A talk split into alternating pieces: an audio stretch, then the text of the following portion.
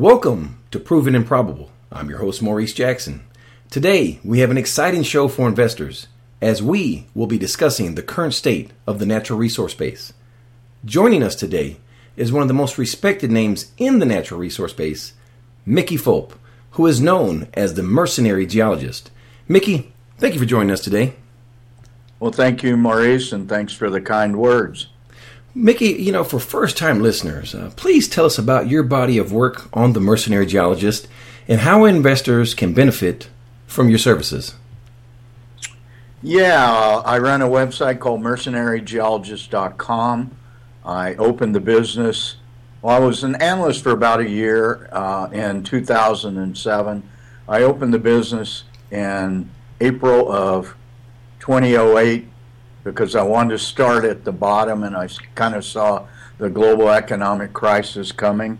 And so uh, I write a newsletter. It's a free subscription service. I run a sponsor model, which means companies that I am intimately involved with, I'm a major shareholder. Uh, they pay to sponsor my website. I publish about twice a month, uh, not on a regular basis, but on average. There are two products, Mercenary Musings, and those are general essays and topics on commodities, markets, macroeconomics, lots of educational stuff for investors and libertarianism, etc., etc. And the other product are my mercenary alerts, which are my stock picks, and those are restricted to subscribers only. But it's not that hard to become a subscriber. All you have to do is go to my website and below my mugshot, you click and you sign up and you give me an email address and a name. You can fake the name, but you got to give me a, a working email address and you become a subscriber and get my stock picks via email as soon as they are launched. We also uh, do a lot of video work, a lot of camera work. The camera I love the camera and it seems to like me, so we do a lot of video work. We do lots of interviews, as this interview is done. Uh, we have a 24 7 streaming audio internet radio station where uh, called mercenarygeologist.fm, uh, where my audio interviews are archived and played in rotation.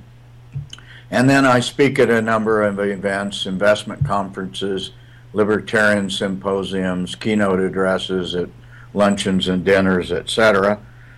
Pretty busy, average about 100 products per year. Well, that's quite expansive, I must say. Uh, thank you for sharing that. And, you know, in reference to speaking engagements, I had the opportunity to meet you in Vancouver in July at uh, Capitalism and Morality, hosted by Jayant Bhandari. Uh, it was a pleasure meeting you, and uh, I enjoyed your presentation. Well, likewise, it was good to meet you after we've talked and exchanged emails. It's always good to put a face to uh, an, a conversation and email correspondence.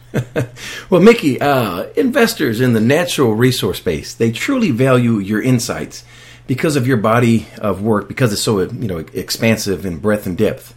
So I'd like to begin with hearing your thoughts on the current state of the natural resource space. Well, I think we're in the incipient times of a bull market after a five year bear market, and it's being led by gold. Uh, but that said, all commodities have been stronger in 2016, or at least since January 20th, when most commodities and markets hit their yearly lows. Okay. Now, are your comments applicable both to the junior and the senior mining companies, or is there a bifurcation? Well, I certainly think your point's well taken there. There is a, a bifurcation. First of all, let me say this is all about gold at this point. and most of these bear markets are led as the bull starts to, or as markets start to turn. They're led by gold, and this is what's happening, in my opinion, right now. Uh, that said, the senior miners, and let's just include uh, the large, mid, and small cap gold miners have been very overbought, in my opinion, versus the juniors, explorers, and developers. So generally, what we see is a trickle down, and I think that's what's happening now. as the large larger companies start to pull back and correct a bit, we're seeing a trickle down effect with financings coming down to smaller and smaller companies, down to the micro and nano caps. Okay. Now, are you convinced that we are finally out of the bear cycle in this secular bull market? No, I think it's pretty tenuous right now. It reminds me a lot of what happened in 2002 when we had a run up in gold in the summer and everybody thought it was game on. It pulled back. Uh, then we had a strong gold price for about a year. Took uh, from the midsummer of 2002 to July of 2003 uh, for the bull really to start. Once led again led by gold. Okay. Now for the next leg up, what are some of the catalysts that investors should be looking for? Well, I think that gold needs to remain strong. Uh, it's been very range bound uh, for the last three months or so, somewhere between 1305 and 1365. It's tested very strong resistance on both ends of that. Uh, so down resistance would be around 1290, 1300 and the upward resistance at say 1370 to 1380 hasn't been able to get to those points. So I think we want gold to remain strong, uh, and we need copper and oil to move, and in particular oil, because the world runs on oil uh, as energy, uh, but also copper, because copper is what you would call a leading economic indicator, and um, and we've seen a very depressed copper price. Both these commodities at this point have supply demand issues. Uh, demand continues to grow for both, but supply has overwhelmed that. It's going to take a while before that's worked off, I think. Well, thank you for sharing that. And price points. Are there any particular price points on copper and oil that you're looking for? Well, I'd like to see a $3 price of copper. A uh, significant amount of production is not economic at current price of what 215 220 um, and for oil, I'd like to see a $60 price because at that price, we'll start getting a bunch more drilling in the U.S. U.S. shale oil producers will come on strong.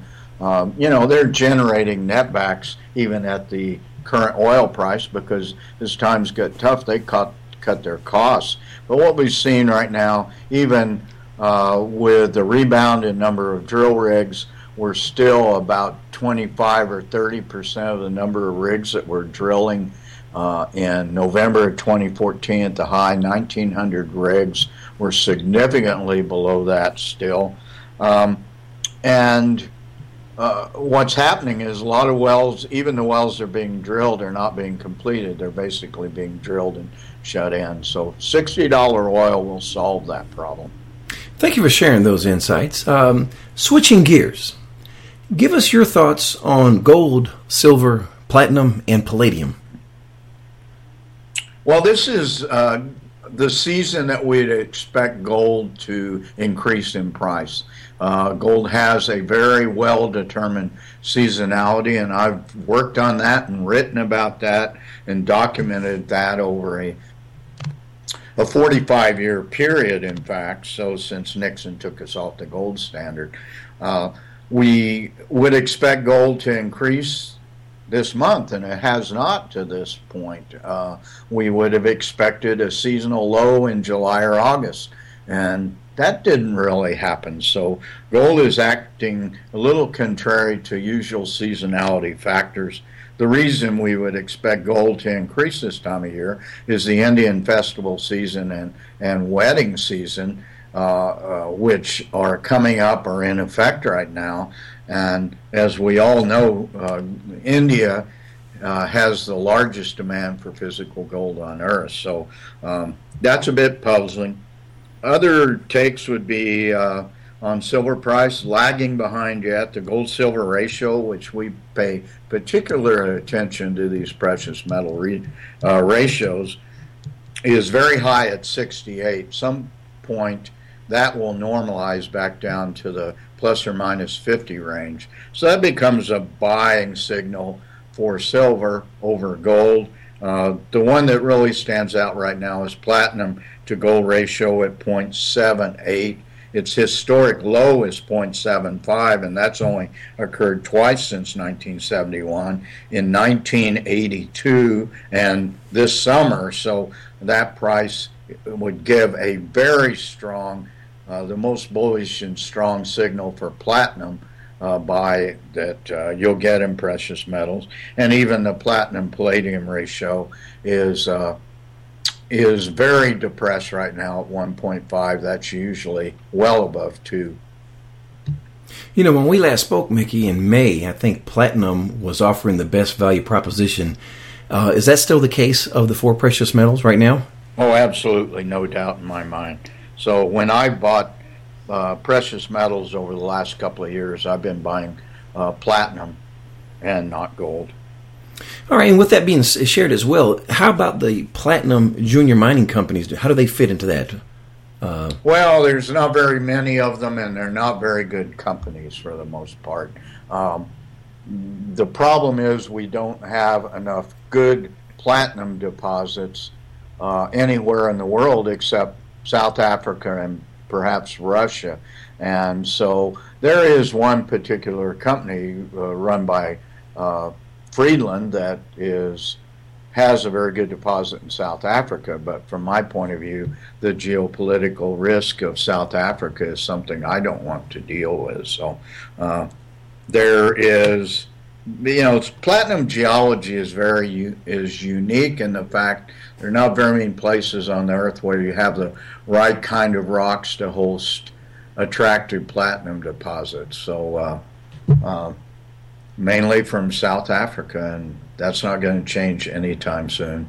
Well, thank you for conveying that because I hear a lot of investors uh, they inqu- inquire with me, say, "Hey, can you find out what's a better play? Is it better to get platinum, the bullion, or the platinum junior mining companies, as the one you alluded to?" And I think you're referring specifically to the Platreef there, but uh, yes. So thank you for sharing that. You know, Mickey, please share yeah, with them. Let, let me interrupt you there sure. and say uh, people that confuse owning precious metals with uh, with uh, speculative precious metal stocks. Uh, that's not a very good comparison. So I think we'll probably address that later on in this interview a bit more. Well, actually, that was my next question to you. You know, please share with investors uh, the virtues of owning precious metals and how that is different from owning mining companies. Well, let's first say that gold is real money, in my opinion. It's been money as far back as we have written history, and even further than that, with uh, I think the Sumerians uh, first minted gold coins. Uh, but gold being real money and the only real money, in my opinion, it serves strictly as an insurance policy uh, hedge, a safe haven against financial calamity.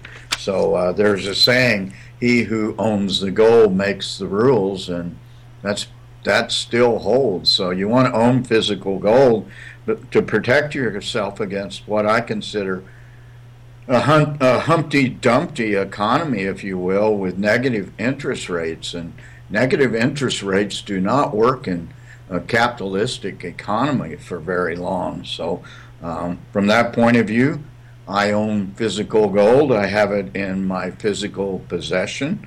Um, it's not an investment nor a speculation. As I've said, it's uh, simply a, an insurance policy, a hedge uh, against economic collapse and calamity. Whereas gold stocks or any kind of precious metal stocks is simply a speculation. Those aren't investments either. I mean, look at the returns of the gold companies during the time of uh, the major gold miners from the biggest bull market we've ever seen in gold from 2003 to 2013. And uh, all those gold miners failed to reward their shareholders. They basically uh, took on debt and issued equity to pay dividends, and those dividends are not very big. So, an investment is something that you uh, you acquire because it's going to continually generate profits for you. And and uh, precious metal stocks absolutely do not do that. They're just pure speculation. Thank you for conveying that. You know, there's a lot of ambiguity there when someone that's new to the natural resource space, they believe that owning mining companies is equivalent to owning the bullion. And I share with them, uh, you do not own gold. This is a company, and you're a, in a partnership with a company. Um, so again, thank you for conveying that because there's a lot of ambiguity there. And another thing I'd like to give you credit for as well is you're advocating a position in precious metals. In this case, um, as you just uh, aforementioned, gold, but you didn't. Um, you, you, referenced it as a, an insurance policy, policy in essence. Not that you're using it for a speculative investment that is going to go through the roof. It has the potential to do that, but that's not what you're advocating. Uh, so thank you for sharing that. Now, with that being said how much of an allocation to precious metals do you believe is sufficient? Well, as you know, I refuse to use the word belief or believe. It's not part of my vocabulary. Mark Twain famously said, Faith is believing what you know ain't so. I have no belief. But that said, I'll, i can tell you what I do. Uh, at all times, I keep 10 to 20 percent of my net assets in physical bullion in my physical possession. Most of that is in gold. I do own platinum and I do own significant amounts of silver, but those latter two are basically designed uh, when when especially silver when the gold silver ratio will get skewed to the other side and silver looks overbought, then what I would do would be to sell my silver and turn it into gold, which is once again, the old only real money. And I can't emphasize enough how strongly I feel that uh, a person with net assets should keep a significant amount of physical bullion in his physical possession. Um, the reason to own gold is it has no counterparty risk. If you buy an ETF, you immediate or store your gold in one of these offshore uh, banks or holding companies or vaults, uh, um, you've immediately in, introduced third-party counterparty risk, and um, that's not the reason to own gold. So uh, owning an ETF. A gold ETF is not owning gold because unless you are a major investor, and have more than 400 ounces, they will not redeem your ETF shares in physical bullion. You get it in some fiat currency. You know, Mickey, again, thank you for that clarification. I know a lot of investors are most appreciative of you sharing that. We've covered a lot of ground today. Uh, in closing, Mickey, what did I forget to ask? Well, I don't think you forgot to ask anything. You know, you sent me a, a few questions to kind of spur my thoughts, and I think we've just about covered everything there, Maurice. And um, thank you for your time on that. Well, thank you again. And before we leave, uh, if an investor wants to get more information uh, regarding the mercenary geologist, what is the best way to contact you? I can be reached at contact at mercenarygeologist.com. Uh, I can also be reached through my Twitter feed at Mercenary Geo. We are very rapidly approaching 55,000 Twitter followers. And once again, uh, we, this interview will be up at Mercenary, or excuse me, mercenarygeologist.fm uh, in our rotation there. Mickey Fulp, the Mercenary Geologist, thank you for joining us today on Proven and Probable. Thanks a lot, Maurice. My pleasure. All the best to you, sir. Thank you. You too. Thank you for joining us today on Proven and Probable. Remember to like and subscribe for more conversations with the most respected names in the natural resource space. Check out our website at www.provenandprobable.com. The information presented on Proven and Probable is provided for educational and informational purposes only, without any express or implied warranty of any kind, including warranties of accuracy, completeness, or fitness for any particular purpose. The information is not intended to be and does not constitute financial, investment, or trading advice or any other advice. You should not make any financial, investment, or trading decision based on any of the information presented without first undertaking independent due diligence and consultation with a professional broker or competent financial advisor.